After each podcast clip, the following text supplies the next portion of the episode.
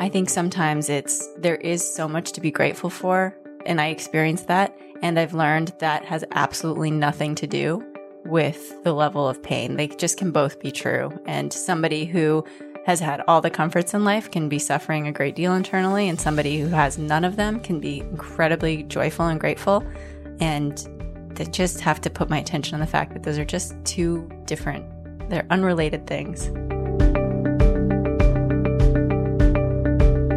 Today's guest, Leah Pearlman, grew up in Denver, Colorado. One of my favorite places, actually. As a kid, incredibly motivated academically and also put an incredible amount of pressure on herself to excel and perform. That led her into a pretty dark place that she kept secret for the better part of a decade of her life. During that same decade, she ended up going to university and then being one of the early team members at Facebook where she actually proposed what became the like button, which ties in in a really powerful way with the need to be liked on a very personal level. That led her to a moment of awakening a couple years into that position that actually sent her out of the world of technology and deep into the world of exploring her inner self and into artistry, something she had thought for the vast majority of her life was just not worth anything. That journey also led to a new book called Dharma Comics that we're going to dive into and where that whole thing evolved from. I'm Jonathan Fields. This is Good Life Project. The show is sponsored by meditation app 10% Happier. So the app, it comes with courses that they teach you how to stress better, deal with difficult emotions, and build healthier habits. I love that the material is entertaining and relatable. The host, New York Times bestselling author Dan Harris, he's funny, he's real, he's vulnerable, and he's teamed up with some of the world's best meditation teachers to show you how meditation helps kind of smooth out some of life's wrinkles using cutting edge science and hard won experience to demonstrate the tangible benefits that meditation can have. And listeners of Good Life Project get 40% off. Just go to 10%.com slash goodlife. That's 10% all spelled out, T-E-N-P-E-R-C-E-N-T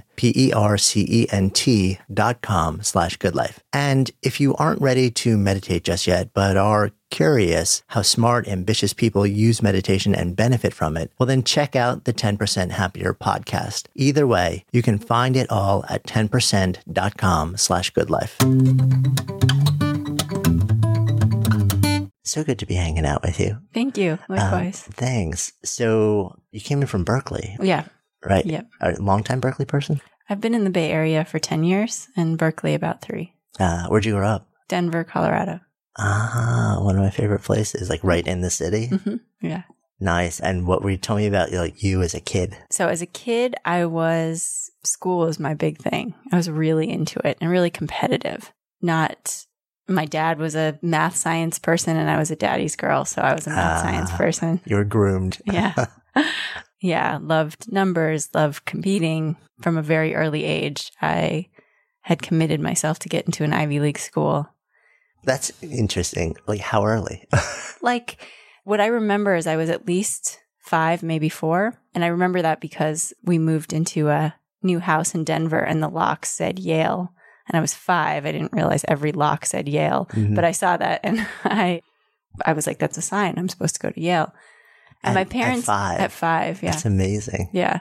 My parents and it my mom I think has even said she didn't even really know what the Ivies were. Like she doesn't know where I where I really picked up that idea. Yeah. Do you know where? I mean, because it's unusual.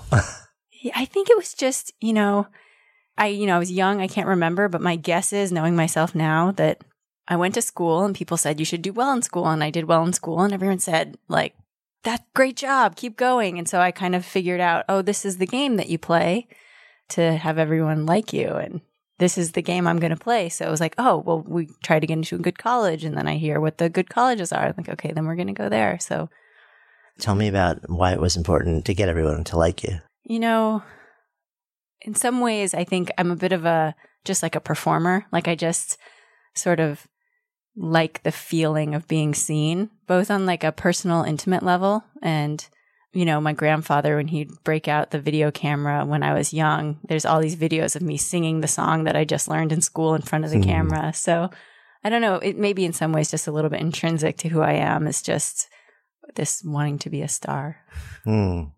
So that was part of what was fueling you to, because I mean, part of my curiosity with this also is that it's not uncommon, especially when you see kids who are so driven to achieve and achieve, achieve, also to layer onto themselves this judgment, like just a fanatical level of judgment and perfectionism. Was that part of your experience at all? So my experience was that that came later. So I think when I was young, it was kind of a authentic, you know, passion and a, a bit of my makeup was to be competitive and driven and focused. I think what happened was at parts, you know, when I became a teenager, especially a teenage girl, when I started feeling insecure in some ways, I would cover that up by pushing harder at the places I was secure. So socially, if I started to feel awkward, which I did, and which many, many, many girls and boys yeah, I mean, that that's age. the age. right. Um, Some of us never outgrow it. right. So what I remember is as that got harder, as social interactions got harder, I was more insecure about how I looked, about what I weighed.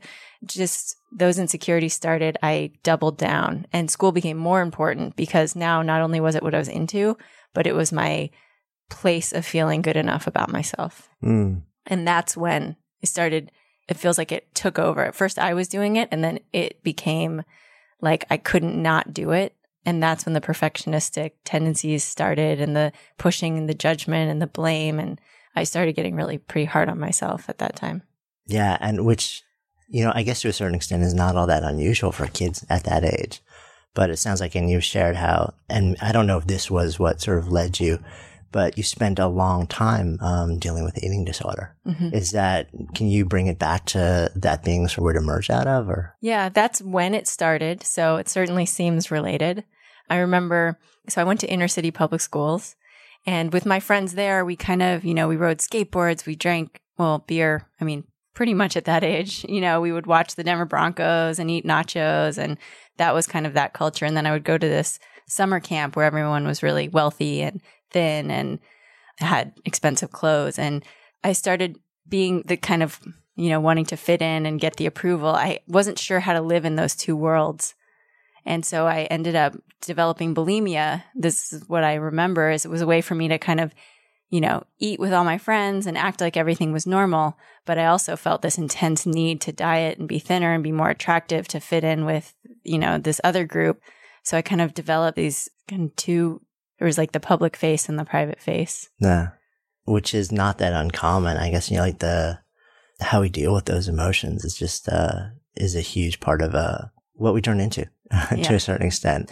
And it sounds like for you, it was, you know, this was the tool that allowed you to feel like you fit in two different worlds where it seems like it was really important for you to feel like you fit in Yeah. with both. Yep. So you're kind of moving through school. Is anybody at this point aware of what's actually really going on with you? You know, years later, my best friend at the time said she knew something was wrong, but certainly no one talked about it. My mom knew that she just knew I was angry a lot. So when I was home, I was just always shut up in my bedroom.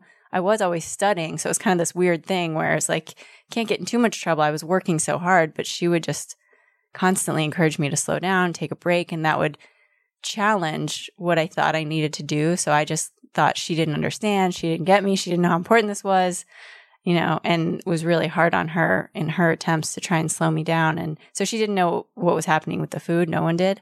But it sounds like she did have a beat on the fact that you were driving yourself maniacally hard at a young age for some reason that maybe like she didn't understand. Yeah. So you go from there into into college. Yes. Where'd you go? I went to Brown, What'd you study? computer science. Ah, all right. So you went to something like geeky, hard, math, numbers oriented. Yeah. I didn't really mean to. That wasn't, I mean, I, like, I was a numbers kid. I never planned on studying computer science. It was just a bit of a, um, fluke where my intro computer science class, the teacher was also kind of this performer guy. And he had his whole staff of TAs do these giant acting routines that would act out what we were going to learn. And I was really, you know, taken aback by it. And it was so fun and funny. And there were all these women on the TA staff. I was just in the class because a friend was looking at it and I was just hanging Huh. out with him. But I was really kind of struck by how fun it was. So I took the first class and then they invited me to be on the TA staff. And like I said, I had that a little bit of a performer streak. So the idea of, you know, being able to be creative with what I was learning. So I sort of, I stumbled into computer science. Yeah. What was going on in the background as you were sort of uh, doing all this? Yeah. So, you know, it's something I, at the time, I, the eating disorder was still raging, basically. At the time, I was in such denial of it. The way I experienced it was at meals, food was stressful. I would overeat. I would feel bad about that. So then I would go home and then I would way overeat because I would decide, well, this is the last time I'm ever going to throw up. So I better eat everything that I'm not allowed to eat starting tomorrow. Mm. And I would eat everything and then I would throw up. And then I would do that every day. It was this weird delusion. Like every day I'd be like, this is the last time. This is the last time. That went on for like over a decade. It's really crazy in hmm. retrospect mm. that I would convince myself, no, really, this is the last time. Yeah. But you know what? I mean, what strikes me about that is that you're having this conversation in your head every single day for a decade. And, you know, I think sometimes some people look at people who are struggling with bulimia or any form of eating disorder or any other thing where the mind is involved and they wonder, well, are you just, are you not smart enough? Are you not strong enough? And you're clearly, you're really intelligent, very accomplished. You know, every day, you know, you're saying the same thing. And then the next day you're saying the same thing again. next day, it has nothing to do with all these other things. So when you see, when you're in this process and at some point I have to imagine like the meta lens zooms out a little bit and you become aware of the fact that you're repeating this and the thing that you're seeking that's giving you a sense of control, you don't, you no longer have control over. Yeah. Yeah. I mean, in my case, it took a long time for the meta lens to zoom out. Part of what happens, or at least in my experience, is some days I would go three or four days without getting in the cycle. So that would give me this illusion. Oh, see, I have control. I'm getting better, not knowing that was just part of the whole spin. When I graduated from Brown, I went to work at Microsoft for a couple years. From there, I went to work at Facebook. And it was at a time when, you know, Facebook was kind of a startup. It was a very small company at the time. And it was a time when all of the tech companies, and this is still probably true, although I don't, I haven't been in tech for a while now, but free food was part of the sex appeal. The first bubble. yeah. right. So for a person with an eating disorder, it got harder to maintain because one of the ways to live with an eating disorder is to stay away from food as much as possible, except when you can't. And then there's a whole battle that goes on. But when I was in an office where there was food everywhere all the time, you know, I managed it for a long time. There weren't that many women, so the women's bathrooms were empty, so I could get away with having an eating disorder without people knowing. But after several years and stress and other things were picking up, it just what you said, it was like suddenly I'd be trying to get through a meeting and start thinking about food. And then I'd have to start eating after the meeting and, you know, lying about what was happening, and coming out of the bathroom looking like I'd been crying and trying to cover that up. It just was like gaining speed. And after a while, it was like, this is not going away. This is getting worse. And finally, that's when I, the lack of control, like I'm, I'm starting to gain weight. Like it's getting so out of control. I need help. Like it's not even doing the thing that I, the one thing it's supposed to do. Yeah. Was there a moment that you remember the f- switch flipping and saying, okay, now's, I have to do something now. And what was it that you did? So there was a moment and I laughed because it was a moment when the f- switch flipped and yet there was still a, like a 10 year healing journey ahead. Oh, I think what happened in my case was I'd eaten, you know, that routine. I'd eaten a bunch of food. I usually went to throw it up and I couldn't throw it up. Like my body just wouldn't do it. And then I got really freaked out because it was like I just eaten all this food and like I just felt like like it wasn't working in all these ways. And I just remember walking, I was walking on Stanford's campus because Facebook's headquarters were right next to Stanford. And I just remember walking there. It's beautiful. It's this icon of, you know, American success. And, and I just, I called my parents and I remember literally falling down onto my knees on the path on Stanford and telling them I need help and telling them what had been going on for like, you know, 12 years or something. I think they were relieved because they knew something wasn't right, but they never could put their finger on what it was. So my mom, she's very kind of practical, like, what do we do? So she's like, okay, this is, this is what's happening. Who can we call? What do we need to do? Just kind of went into doing mode. And it was still another two years before, actually three years maybe before I found a therapist that I really liked, but it, at least someone knew I couldn't hide it as well anymore. Right. You know, people were watching you now and watching out for you. Yeah. Yeah. Yeah. Meanwhile, on the outside, you're working at Facebook, which goes, you know, like in a short period of time from a tiny little startup. And you were, if I remember reading this correctly, you were on the team that actually created the like button mm-hmm. for, for, for Yeah. Facebook. It's sort of like, it's an interesting claim to fame for somebody who spends so much energy wanting to be liked by so many people. right? In retrospect, it's pretty hilarious and appropriate in a lot of ways. You know, that part of me that had this real need to be seen. You know, I wrote a lot, I post, I shared a lot about my life on Facebook, and I noticed that there was a way to capture more validation with the addition of this feature, which initially the idea was called the awesome button. And the idea was, you know, if somebody didn't have a clever comment to say, they might not say anything. So somebody might be reading my post or something I'd shared and not ever tell me that they liked it. And they might tell me in the hall or something like that. And that was sort of devastating. It's like people are seeing what I'm sharing and they're not telling me that they like it. Like Right. it's all You're this like, validation. the public Yeah, validation. Yeah. exactly. So did the like button literally come out of, to a certain extent, that personal desire of yours?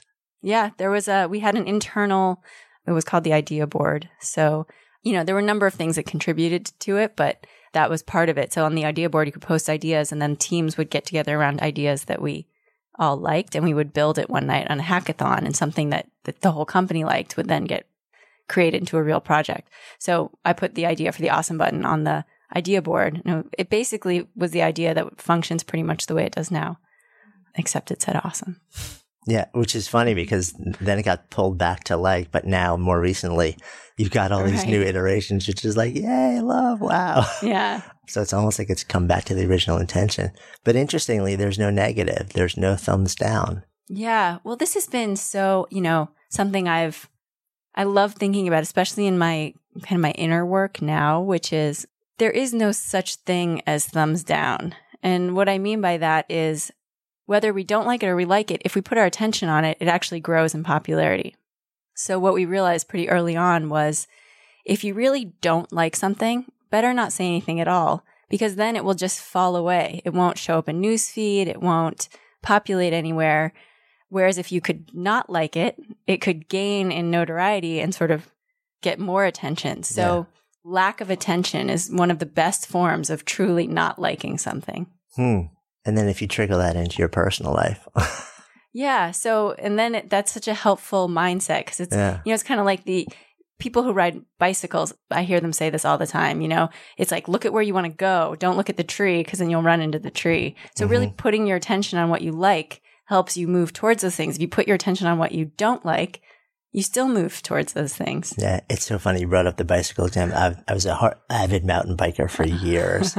And that's one of the first things you learn is like there are going to be rocks and stumps and stuff all over the trail. And if you look at them, you are 100% going to hit them. And if you look past them, somehow like the GPS in your brain and your body just figures out a way to navigate past them. yeah. But the moment that's like, I'm looking at it, you're going down. Yeah. Um, Yeah. it's weird the way we work that way. yeah, I had a teacher once who articulated it for me in a way that I really loved, which was, you know, she's she said the world is.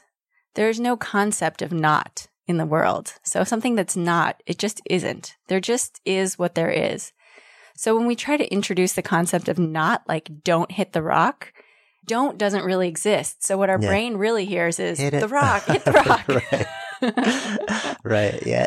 Completely uh, true. It's so counterintuitive on so many levels. Yep. But but then when you go to that next level, you're like, oh yeah, that's where the brain and what's interesting, that's why a lot of NLP works is because and you'll see, you know, like somebody is trying to manipulate you. And I haven't gone deep into NLP, but just enough. And I know enough people in that world where, you know, they'll phrase a thing, don't do this, but what your brain actually sees is do this. Mhm. And they'll know that that's actually what's happening. And Mhm. yeah, we are beasts Mhm. the way that we're wired. So you're at Facebook, you're doing this incredible work, you're creating some stuff. Were you actually enjoying your time? Like the work that you were doing, is that something that you, you liked? I loved it. Yeah. And that was a bit of the hard part. The confusing part was I loved what I was doing. I cared about the mission of the company, which was to create a more open and connected world. I love my coworkers. They were so smart. We had so much fun. They were so smart to the point of it being kind of intimidating. I'd always mm. been the smartest one till I got there. That was, you know, one of the smartest ones for any of my high school friends listening. um, but when I got there, it was like everyone here is smarter than me, which was awesome. It just really inspired me. So it was confusing because I was also suffering a lot. And I, one of the biggest issues I look back now, barriers to getting help was I didn't think I deserved to be suffering because I couldn't find the reason. So it was like, you have this great life. Stop complaining. That's basically the, level of compassion I had for my situation, which is why I couldn't even ask for help. Like, you can't tell someone that you have all of this going on and you're basically not grateful for any of it and suffering in silence. And I just couldn't admit, even to myself, I couldn't validate my pain. I'm curious whether you've experienced this also. That seems to be a really common experience for people who, whether they look at their own lives or whether the outside world looks at them, they're like, man, there's so much good in your life. Mm-hmm. And we may feel that, you know, oh my gosh, there's, I have so much to be thankful for. But there's this one thing that's really causing suffering. Mm-hmm. And you don't validate it because you're like, who am I to complain? Yeah. And who are like, nobody's going to want to hear this. I mean, that cause they'll look at you, they'll be like, just, you know, like your life is so good. Yeah. Um, but that's not, it's, that's our inner voice. That's yeah. not the reality on the ground. Yep. It's a trick. And I think sometimes it's, there is so much to be grateful for. And I experienced that. And I've learned that has absolutely nothing to do with the level of pain. They just can both be true. And somebody who has had all the comforts in life can be suffering a great deal internally, and somebody who has none of them can be incredibly joyful and grateful. And to just have to put my attention on the fact that those are just two different, they're unrelated things. Yeah. And also, I think to validate the fact that you can be astonishingly, quote, successful, you can be extremely wealthy, you can have all these blessings in your life and still be suffering mightily. And it's, yep. you know, one doesn't necessarily buy you out of suffering from yep. something else, which I think sometimes we struggle with. I struggle with. You have to legitimize what's bugging you. Yeah. Or else you won't do anything about it. Right. Good Life Project is supported by HubSpot. Complex enterprise software, it shouldn't get in the way of launching your next campaign. That is why HubSpot built the new Marketing Hub Enterprise. So say goodbye to countless hours of software management. Their platform offers the power and flexibility that scaling companies need to succeed with the ease of use that you expect. So you match every customer interaction to revenue, use AI to test and optimize, and create create more personalized experiences. Plus, you can integrate HubSpot with hundreds of other tools and apps. So stop managing your outdated and overly complex software and start creating remarkable customer experiences. Learn more about the new features in Marketing Hub Enterprise at hubspot.com slash Wondery. That's hubspot.com slash Wondery. Good Life Project is supported by Signature Hardware. So if you're looking for the perfect item to take your kitchen or bathroom or house up a notch, head over to signaturehardware.com slash goodlife. They offer an incredibly wide variety of pieces for every room in your house with more than 20 years experience supplying vanities, sinks, tubs, hardware, plus all the classics, latest styles, and they're in sync with all the trending colors and design touches. And they also have amazing customer service to help guide you through the process so you'll never feel lost lost or intimidated. Gotta love a company that really stands behind what they offer. Stephanie and I actually picked out a collection of eight furnishings that we love. They're unique and are 100% our style, so maybe you'll like them too. And you can see for yourself at signaturehardware.com slash goodlife. You'll be amazed at the variety and the quality. So visit signaturehardware.com slash goodlife to find your style today. That's signaturehardware.com slash goodlife. Or just click the link in the show notes now. Real life isn't always always perfect, but with signature hardware, it is beautiful. And I also, you know, I had an experience recently. I was at a form of a kind of meditation retreat, but it's more out loud that you share what you're noticing. And one of the things, the topics that came up there was race and something that I hadn't thought about ever really directly, which was I went to these inner city schools, but I was in a magnet program. So I was in this class of kind of wealth you know, I was middle class, but middle class white kids being bussed around. And basically we were being told, you know, like we're all equal, race, like don't see color. That that was kind of the message in school, but there were like all these obvious inequities in school. We couldn't talk about them. Nobody was talking about them because we weren't supposed to talk about them. So it was just one of those interesting things where I've really been able to spend some time noticing as a kid I was feeling some pain, social pain that wasn't, no one was talking. Like now there's at least things like Black Lives Matters and we're talking about it differently. But then I was told everything was equal, but it sure didn't look equal. And that was very confusing. And there's actually a lot of, I think I started developing a pretty severe, and a lot, this was true for a lot of my friends, insecurity about being white. It just felt really embarrassing to be white in these schools where we were like the nerd kids who were mm-hmm. not cool and sectioned off to this one corner of the school. And so it just helped me just being in, you know, reflecting on that time, remember like actually the pain comes from somewhere, you know, and if our world is suffering or if our communities are suffering, we're suffering. And if we pretend that just because our life is comfortable or something and that means we shouldn't suffer, then we're not really connected with what's actually happening. Yeah, or with other people. Yeah. I mean, I think that's, I wonder some, you know, like that's the big unlock key for so much of what's going on now is as long as we see ourselves as separate from others, their suffering isn't our suffering. Mm-hmm. You know, their happiness isn't our happiness. You know, where if we can, if we can somehow do the work to drop that illusion, Mm-hmm. because I do believe it's an illusion, Yeah. then all of a sudden, you know, how can you cause somebody else pain if you're in some way connected to them? Or how can you not see their pain? Or if you're connected and, and the opposite side as well. There's a Yiddish word, which I love, which is nachis, which translates roughly to the Buddhist equivalent of uh, one of the four immeasurables. And it's appreciative joy. And it's like the joy that a parent or the joy that you feel when somebody that you love and are so connected with unconditionally succeeds that you Mm. feel it as if it's your own. Mm. You know, it's like parenting a child is the most obvious and Mhm. easiest one to imagine. But can you imagine if somehow there was a process that allowed us to feel that about a complete stranger? Mm. Be a different world. Yeah.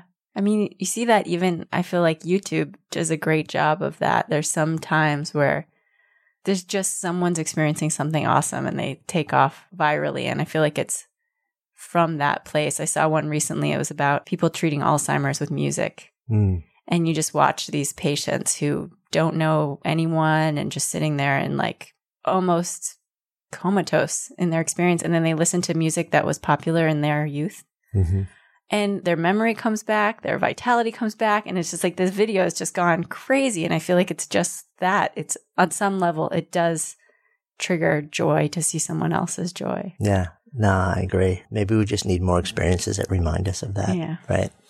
Because it seems like we get so many messages externally these days that remind us of the opposite or plant the seeds of the opposite. I guess that's why you have some media and some people are focusing. I guess that's part of what we're trying to do is sort of focus on telling the other side of the story to a Mhm. certain extent.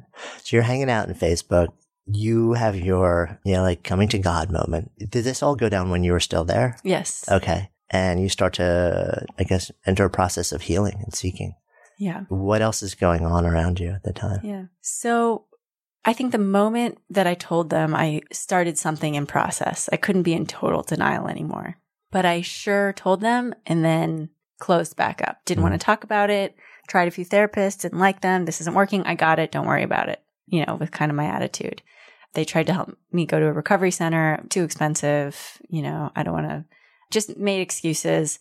And part of that looking back was somewhere deep down, I knew that if I was going to recover, my life might change a lot. And I really liked a lot about what I was doing. Mm. So I wasn't ready to sacrifice what I thought was working for what wasn't. But then at the same time, my dad had been going back and he'd been diagnosed with lung cancer, which they'd found caught early, which is rare, just enough that they were able to treat it. And then it came back and then it went away. They treated it and then it came back as lymphoma and he was kind of going back and forth. And maybe it was the third time when they were like, it really, if it comes back, it's a problem. When I was at work and my mom called to tell me that the cancer had come back. And, you know, like I said, I was a daddy's girl. We were super close. I loved my dad more than anyone on the whole planet. And my first response was, I don't have time. I'm too busy for this. And like somehow that was, you know, wake up call number two was like, wait, what? How could anything be more important? Like the person that I thought that I was, this is like, that's the most important thing. My, my dad, my relationship with my dad, just him. He was the most important thing. But my email was occurring to me as more important in that moment. And that's when I was like, I don't know how I got here. Like, I really suddenly, I was like, it was kind of this feeling of like, I feeling like I'd been pulled along. You know what? You know when you're swimming in the ocean and you suddenly like look back and you're like, "Where's my stuff?" you don't really realize that you've been pulled by the current. It was kind of like that. It was like, how did I? I'm in this fancy job. Is that me? I'm in tech. When did I choose that? Do I care about computers like at all? Like I didn't seem to. It was just sort of like I don't know when I stopped being me or when I took this path or I don't know who I am. I'm very confused. I was very mm-hmm. confused. And that was early in the morning. So I went into work that day and I told my boss, my dad's sick and I need to take a sabbatical if you'll grant me that, which he did right away, which was a half truth. You know, that was all true. But what now was more true is I needed an excuse to leave because I wasn't giving myself the opportunity to take a break. Yeah. So where do you go from there? Burning Man. of course. I took six months off. I spent a lot of it time at home, but I also had this thesis of I need to experience some contrast. I don't care what it is, but it needs to be different hmm. than what I've been doing. And I had a friend who'd gone to Burning Man the year before, and it sounded like I would hate it on every level. I wasn't a person who had done any real drugs or like to just hang out. I was like, a, I like to get stuff done. Right. like people just sitting around and hanging out. What do you do? What do you talk about? You know? So I went and it completely blew my mind and my heart. What happened there? Well, a number of things, but the one that's coming to mind was before I went, and it's so funny seeing my life now. I had such a cynical attitude of art. I was like, what is the point? Like it's not productive. It's like you create it and then you what you like look at it and you what feel something maybe. I just did not get art. I hated museums. I was just a snob about it in some for some way. And then I went to Burning Man and my entire understanding of art changed. I finally had experiences with piece of art that made me want to like change my life and live in different directions and sort of understand the power, the healing power of beauty, the inspirational power of beauty and turned everything on its head. It's like art is not some extra thing that adorns the world. Art is, well, certain art or art that moves us is teaches us the kind of world that we actually want to create. It's like the inspiration, not the after, you know, the afterthought. Mm. That's a big awakening. That was big. yeah. It challenged, I think until that point, I thought, you know, more is better, scale, leverage, impact, accomplishment, to do lists, check boxes. Like, and I thought that was the world. I didn't have any, you know, I remember a friend who was at Burning Man saying, we asked him a question and he wasn't he was a designer for Facebook and and my friend and I asked him a question which is well if you're not trying to maximize your experience what are you trying to do and his answer was aesthetics I just am moved to create based on how I want things to look or feel but there's nothing to maximize it's just I'm directed by aesthetics. And it took me years of replaying that in my head to understand what he might be talking about. It's funny that you remember it though. Yeah. So still. obviously like it's stuck with you for a reason. It was one of those moments where, you know, it's kind of they say, you know, a fish is the last to understand water mm. because it's all you see. It was kind of one of those moments where I'm like, I just didn't even realize there was a different way to approach life than accomplishment. Yeah. I mean, how powerful is that? Just to sort of be shaken and to open to a whole different world. I remember a couple years back, I sat down with Milton Glaser, you know, amazing iconic mm-hmm. designer, and he shared how he knew from the time he was six years old mm. that not that he was going to be a designer or create all these iconic posters and brands, but he knew that he was going to make beauty. Like that was his mm-hmm. thing to just make beauty, mm-hmm. which is really similar to what you're saying. It's like aesthetic. It's not it's not okay. Here's a lockstep process of betterment and improvement towards mastery, which is fine, you know, like for some people and for some pursuits or just for some seasons. Mm-hmm. But an opening to something to just a bigger awareness, especially for you to go from kind of quantitative numbers, science, systems, technology to and and process. You know, like there's an iterative development process too. Mm-hmm. Mm, no, there's something else. Mm-hmm. What do you do with that? Well, you know, that planted a seed, I think. And I did other things in that six months. So another thing, I had some friends getting married in India. And so I went to their wedding. And as part of that, I made a longer trip out of it and went to Nepal and Bhutan. And I went to a 10 day silent Vipassana retreat, having absolutely no idea that it was a Buddhist thing. I was a really devout atheist, hmm. just like my sort of anti art thing. Like if it didn't make sense, it didn't exist. So I didn't know it was Buddhist. And I just wanted to go because of the silence. The silence sounded like a nice contrast. I didn't even really get that it was meditation, and I didn't get what the experience of meditating for 16 hours a day would be like. It's intense. Was it the full 10 day retreat also? Yeah. yeah. That going from not doing it to it was it was that, like that's that. contrast for you. totally. Be careful what you wish for. right. So, you know, maybe two hours in the first night. Oh my God, what yeah, I did bet. I sign up for? but I needed some wake up calls. So that was another one. And you said, you know, your come to God moment. And I would say that was actually more my literal, literal come to God moment where mm.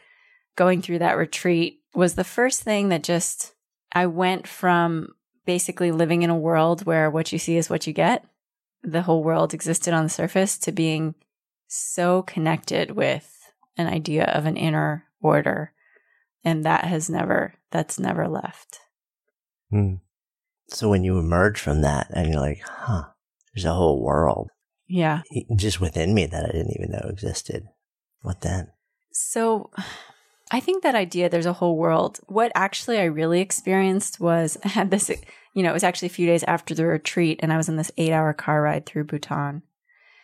And it was like eight hours with nothing to think about. And I was, uh, for some reason, I got the idea I was just going to think about and journal about infinity for as long as I could because anytime the concept of infinity had come up, it's like my brain couldn't handle it, so I just skip it. So I was like, no, we're really going to spend some time with infinity. And in that car ride, I was just like, what is infinity? What is it pointing at? There's really no beginning, like really no end. And somehow through that process, I, I came out with this realization, like a, you know, an embodied realization. Oh, there's only the present moment. Like if there's no beginning and there's no end or they, they exist forever, there's literally only now which, you know, is the kind of thing to forget and remember about 10, 100 million, thousand times in one's life. But it was the beginning of me starting to optimize for now instead of for later. So, what do the first steps of that look like? Yeah. I mean, the first steps are one, just knowing, like being where I am. You know, someone asked me recently in a conversation about, like, what do you think is the meaning of life? And when I really check, life is me sitting here talking to you, noticing the walls, you know, feeling the headset, feeling my fingers are intertwined with each other. Like sometimes I think we can get lost in these concepts of what is life. But if I check, if I look for life in this moment, I'm just experiencing what my body's doing. I'm experiencing your blinking and that, that's it. It's really that simple. That's life. And so so one is just becoming much more connected with what's happening now. Mm. And then from this place, I might notice, oh, breath would be really nice right now. and that's optimizing for the best possible life is to take that one breath in this moment. That so it's sort of like a fierce commitment to the moment. Maybe that's too yeah. aggressive actually. Well, the only reason I hesitated was it is a commitment, but I would say sometimes I, I feel like we use that word like a commitment is something we choose. And I would say it more occurs to me now as it's just an exploration. Just try it. Like when I try to optimize for the future and pay attention, it's usually a stressful experience. Mm. Especially if I try to optimize the past, which is already over, that's mm. definitely right. stressful. which so many of us try and do. Right. If only I would have done this. right. It's like, uh, but you can't actually do it. Right. So it's more of a commitment to ease and when I pay attention, ease usually involves letting go of mm. everything that's not not right now. Yeah, it's so interesting because we are.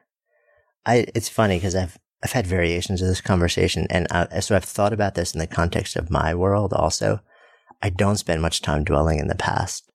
I kind of, you know, like I look at things, I'm like, what can I learn from it? You know, how can I make good if I've wronged somebody? And then how can I, you know, like just be here now and then move forward? But I do, I'm, I've realized about myself, I'm very strongly future oriented. Mhm. I'm constantly looking five steps down the road and trying to predict and provide for. I've realized that a lot of my work, I actually have fun doing that. It's not a, generally a huge source of anxiety for me. So I don't feel the need to cut it off. But at the same time, I also really need to hold myself open to serendipity and Mhm. possibility. Mhm. And that just, you know, like all sorts of other things that have nothing to do with what I'm thinking about aren't in my purview Mhm. may touch down and take me in a wildly different direction and that that's okay and not to be attached to like having to actually you know define and map out a future and like making it happen in the Mhm. way that I see it. Mhm. Yeah. It sounds like that's a lot of where you were and then this big shift is letting go of, of that. Yeah, it helped me. Um, there are different examples of it in my life, but one thing, you know, I recently put together a book and it's a collection of comics that I've been drawing for seven years. But so often people will say, you know, when did you decide to write a book? And that's so not what happened. When did you decide to become an artist? And that's not what happened. It was literally the experience of, oh, I have something I want to draw and then drawing it and sharing it. And then, oh, I have something I want to draw and drawing it and sharing it. And I was doing all sorts of other things at the same time. And suddenly, suddenly, six years later, I have this huge body of work, but there was no planning. Never planned to make a book. Someone reached out and asked if I would. Even the creating of the book process was, you know, learning one thing at a time. Mm. So it's just given me some nice contrast to that story that my mind would have me. You know, if you don't plan or you don't make things happen, they won't happen. My brain likes to tell me that. Yep. And it's nice to have something to be like, oh, yeah, brain, check this out. Right. check this whole career path I've created without a single moment of planning. right. No, it's amazing how that can sometimes happen. I often wonder that when the more you, the actions that you take in the world are aligned with the essence of who you are, the less planning matters Hmm. because what needs to happen is going to happen. hmm Good Life Project is supported by BetterHelp. So many of us are going through a lot right now and could really use someone to talk to. And friends and family, they can be great. But talking with someone who is truly qualified to help you feel better can be a real game changer. And BetterHelp can do just that. They're the world's largest online counseling service. You can get started no matter where you are in the world quickly. They assess your needs and match you with your own licensed professional therapist. Then you schedule weekly video or phone sessions in the comfort, privacy, and safety of your own space. And they make it easy and free to change counselors if you feel you'd like to try someone else. BetterHelp also gives you access to an incredible range of expertise, which might not be available where you are. It's more affordable than traditional offline counseling, and financial aid may be available. So visit betterhelp.com slash goodlife. That's better, H-E-L-P dot com slash goodlife, and join the over 800,000 people taking charge of their mental health with the help of an experienced professional. And as a special offer for Good Life Project listeners, you'll get 10% off your first month at betterhelp.com slash goodlife. But you just threw something out that we have to deconstruct. Okay. Computer technology, big life shift, thinking art was the stupidest thing on the planet, opening to art, and then becoming an artist. How did that start? Yeah. Well, the first thing I'll say is, you know, if you look at my stuff, they're stick figures. So, first, I think the first step was to not even validate what I was creating as art. Mm. Sometimes I'll refer to myself as an illustrator because what I started out doing was I would have these ideas. I was learning, I was suddenly learning about Buddhism. I was learning things while I was traveling and I wanted to share it. But I also, having kind of been this devout atheist person, I was very, I wanted to share it in the most like plain language, nothing complicated, just, you know, Something where, where anybody could get it and be like, that resonates. yeah, Yeah. exactly. And, and there was nothing like, uh, basically it was so I could even stomach it. Mhm. You know, it was kind of like, if it's in this fancy language, it just, it feels a little far away even for me. So yes, it was just a little bit about I want to communicate this, but I don't want to alienate anyone. That's what it was. I don't want to alienate anyone. from a noble place. And also, I don't like to be judged. So I don't want to alienate anyone because then we can all, you know, talk about it in a healthy way. So, anyway, there was a lot of intention around communicating what I was learning in a very simple, general way. And, you know, it's one of those things, life just was, des- you know, pushing me in this direction because there's so many ways I could describe the story of drawing my first comic, so many things that happened at the same time. I was keeping my first gratitude journal and I was taking pictures of what I was grateful for. I take a picture of the page and then post it on Facebook and tag whoever I was grateful for. And I would get sort of bored writing like, today I'm grateful for the trees in the forest, blah, blah, blah. So I would just start coming up with ways just to entertain myself in my journal, like making a crossword puzzle out of the three things I was grateful for, just something to kind of stay interested. Mhm. And one of those days was when my dad's cancer went back into remission. And I drew this little comic strip of cancer calling on the phone and him telling cancer the wrong number. It wasn't very funny. It was terribly drawn. But when I posted it, it sort of dawned. That's how I suddenly realized I hadn't really been talking about what was going on with my dad much publicly. I'd never written about it. And so it actually allowed me to share something vulnerable uh, in a really light way. So it felt like I wasn't asking for anyone's pity or, you know, it was just kind of like I'd sort of stumbled accidentally on a really cool medium for sharing somewhat serious or vulnerable or deep things for me. When you shared it, that first one, what was the response? Yeah, it was just, you know, lots of likes. Yeah. Uh, You're like, I created that. well, it's pretty, you know, one of my friends, she loves telling the story. Another feature I created at Facebook was Facebook pages, co created with an engineer. We both did the like button, we both did pages. And it's just fun that I don't work in tech at all, but it's just like the very platforms that I helped build were the things that helped spread the comics Mm. so far and wide. It's fun to look at how the world yeah, works it's like sometimes. full circle. Yeah. Karma. Yep. so you start sharing this, Yeah. and did you notice right away that that you had stumbled on something? Not right away. What was interesting is, you know, coming back to having an eating disorder, which I still had at that time. I think I had started, maybe started therapy. A big part of having an eating disorder, and have since learned most addictions, is that there are parts of us that we're feeling insecure about and we can't share them. And that kind of contributes to the shame cycle. It's like, oh, I shouldn't share that. If I share it, people will like me mm-hmm. less. So we hide more and more. So I do think, and also in the age of social media where it kind of felt like, and still feels like, oh, we all have to tell everyone all the great things we're doing, but not Yeah. all the, you know, that's exhausting to pretend that we're happy all the time. Some people are, but most of us suffer, you know, Buddhists say like 10,000 joys, 10,000 sorrows. That's definitely my experience. Mm.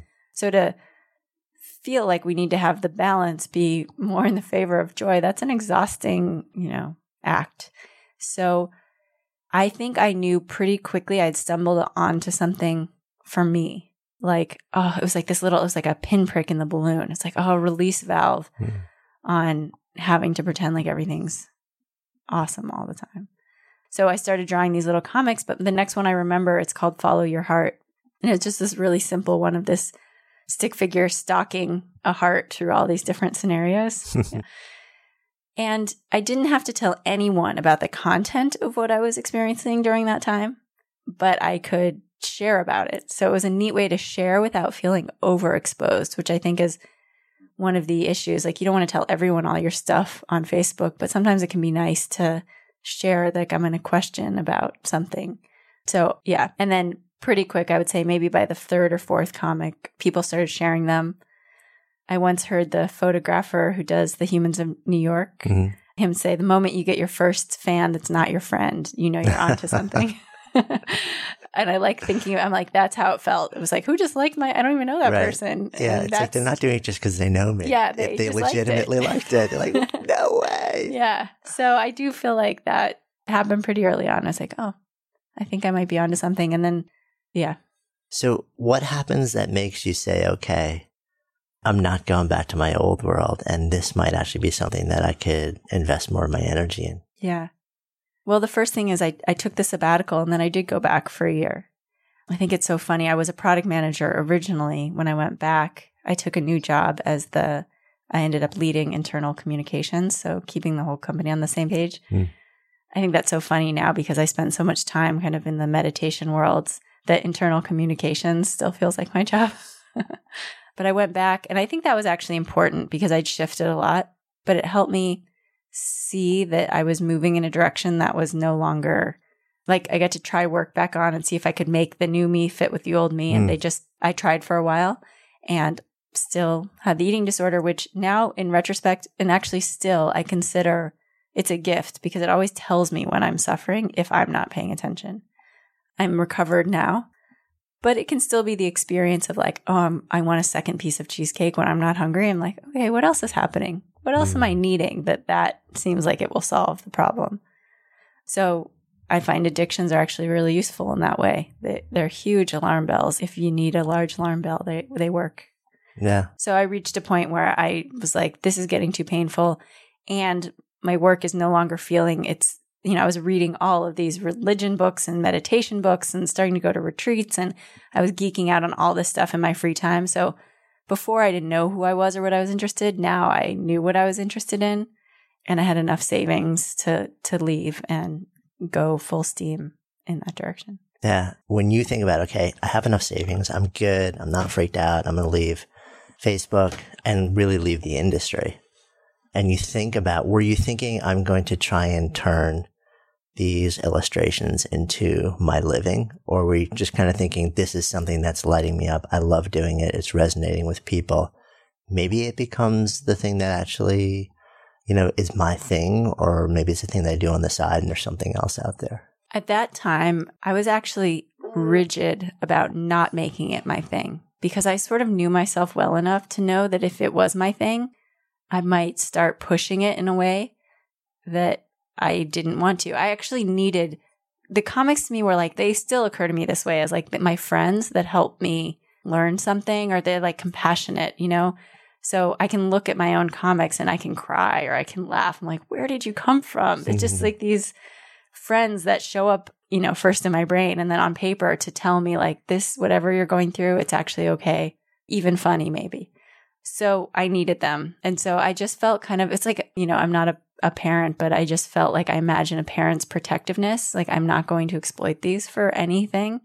I wouldn't even put Dharma comics on the comics. I wouldn't write that, which I now had to spend about two months going back and adding it to all of my old comics because I just didn't want any notion of branding or any agenda. I started when I left Facebook, I started a place called the Happiness Institute in San Francisco. And it was like a co working space for people who didn't know what they were passionate about to come together in community and explore. So that's actually was the vision that helped me leave feeling like I had something of purpose to go do. Mm. And that changed over time. It did. you know, one of the best things I've learned in this whole process is like, you know, I think at the time I might have thought, oh, I need to find my purpose or I need to find what I'm passionate about and go do that. And that is a real good way to stay stuck, I've learned. I agree. A way more productive path for me has been experimentation. So I really was craving this place, like coffee shops, everybody was doing their own work. And then, or you could like go to a yoga studio, you can learn yoga, but where do you go to just learn like who you are, what your thing is? Like there was no place where I felt like I can be really in community in that question and experiment and explore and geek out on the stuff I wanted to geek out without staying too much in one tradition. Mm. And then I was in a yoga class where the teacher, you know, said, you know, if you see something missing, it's your job to bring it. So I took that very literally and I was like, well, this thing doesn't exist, then I am going to create it. What I didn't realize was that running a co working space was not my dharma. It was not Yeah, my gift. It was not my passion. But Going it did get to me one, moving. yes, but Exactly. right, what I yeah, wanted was to go. right. So yeah, but it got me moving. It was enough to shift my direction. Yeah. So, what's your relationship with your illustrations, comics, with now? Yeah. Well, now I would say so. It's obviously shifted. I have this book coming out. I have a website, and you know, I do consider it one of one of my quote unquote. Well, no, one of my occupations in the original sense of the word. I spend time doing it. It occupies me, and it's I hold it very lightly. A lot of people ask me, you know, what's next, and it literally lives in me. This feels very true.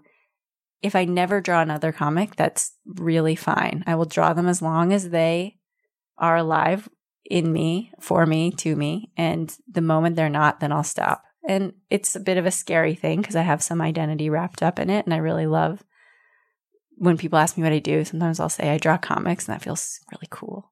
But I have a real light experience where it, it never feels like I planned it. So I didn't plan when they came into my life and I don't plan. I'm not in charge of when they leave. I never can make myself draw because I want to draw. It's literally like the comic has to come to me mm. and then I draw it.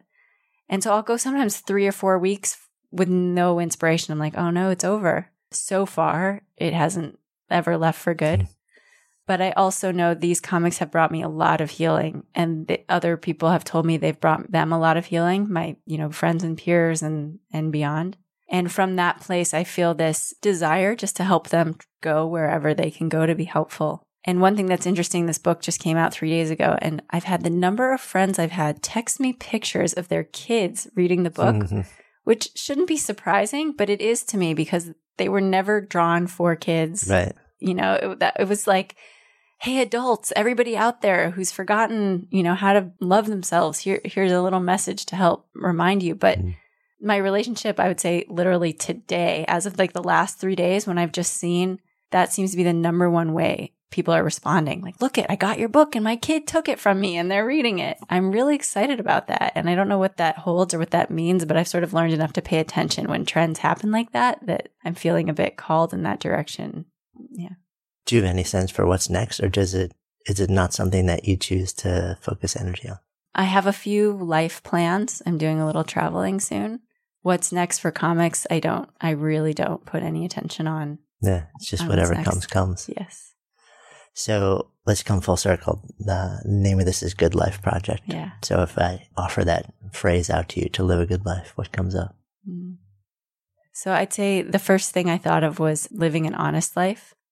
And I guess what I mean by that is being really, my experience of it is having to be, I will say having to be, or else I suffer. having to be honest with what I'm experiencing.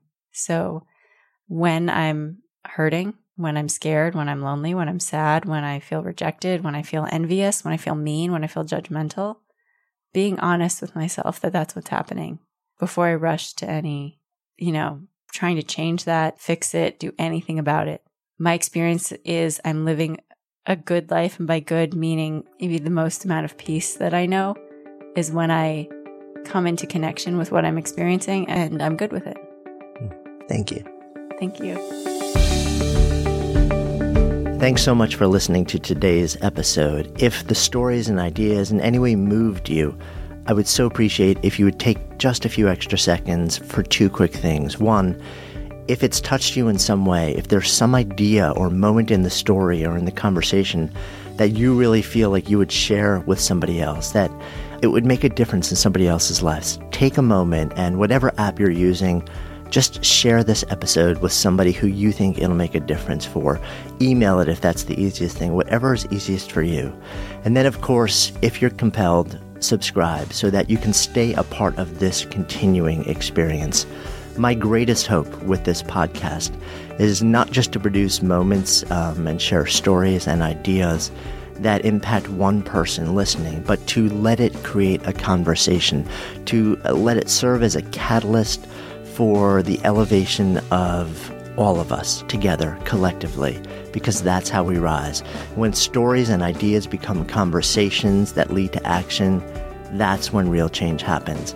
And I would love to invite you to participate on that level. Thank you so much, as always, for your intention, for your attention, for your heart and um, I wish you only the best. I'm Jonathan Fields, signing off for Good Life Project.